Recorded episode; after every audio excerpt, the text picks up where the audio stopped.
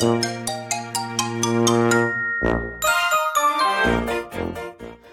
はようございます。たかしです。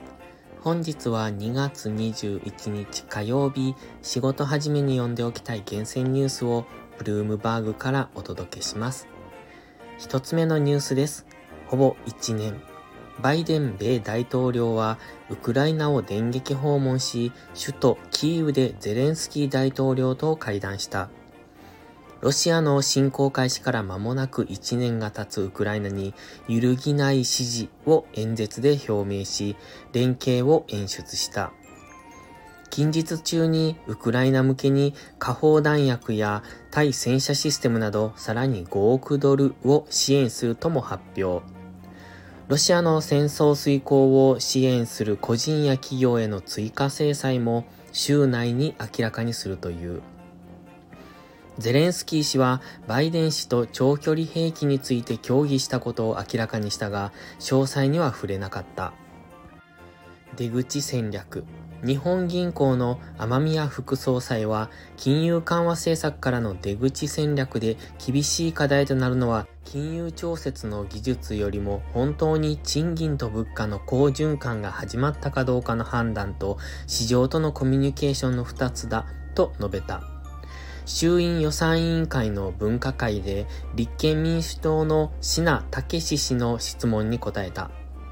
出口局面では市場が大きく混乱することなどが懸念されているが、国際残高の圧縮や金利の引き上げなど具体的なオペレーションの技術についてはいろいろ対応のしようがあると語った。次のニュースです。兵器承認。ロシアの防衛関連企業は国際的な制裁対象となっているにもかかわらず、アラブ首長国連邦 UEA で開催されている中東最大の兵器見本市 IDEX に多数出展している。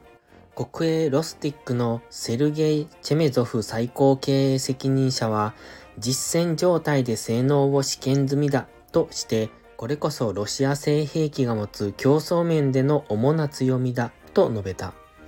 国際的な制裁対象となっているマントゥロフ副首相も出席し、UEA との昨年の貿易が前年比65%増加したことを称賛したと国営タス通信が報じた。次のニュースです。死亡事故。18日に米カリフォルニア州サンフランシスコベイエリアで起きた電気自動車テスラの車の事故について、米運輸省道路交通安全局 NHTSA はテスラに追加情報を要請した。消防当局によれば別の事故に対応するために車線をブロックしていた消防車の1台にテスラ車が突っ込んできた。テスラ車の運転手は現場で死亡が確認されたという。NHTSA は1年半ほど前から消防車などの緊急対応車両を巻き込む衝突でテスラの自動運転支援システムオートパイロットがどのように作動するか調査している。今回の衝突でオートパイロットが使用されたかどうかは不明。最後のニュースです。欧州の夏。欧州中央銀行 ECB の政策は景気を抑制する姿勢に近づいており、夏の間にターミナルレート、利上げの最終水準に到達すると見ている、と政策委員会メンバーのレーンフィンランド中銀総裁が述べた。ドイツ紙ベルゼン・ツァイトゥングとのインタビューで、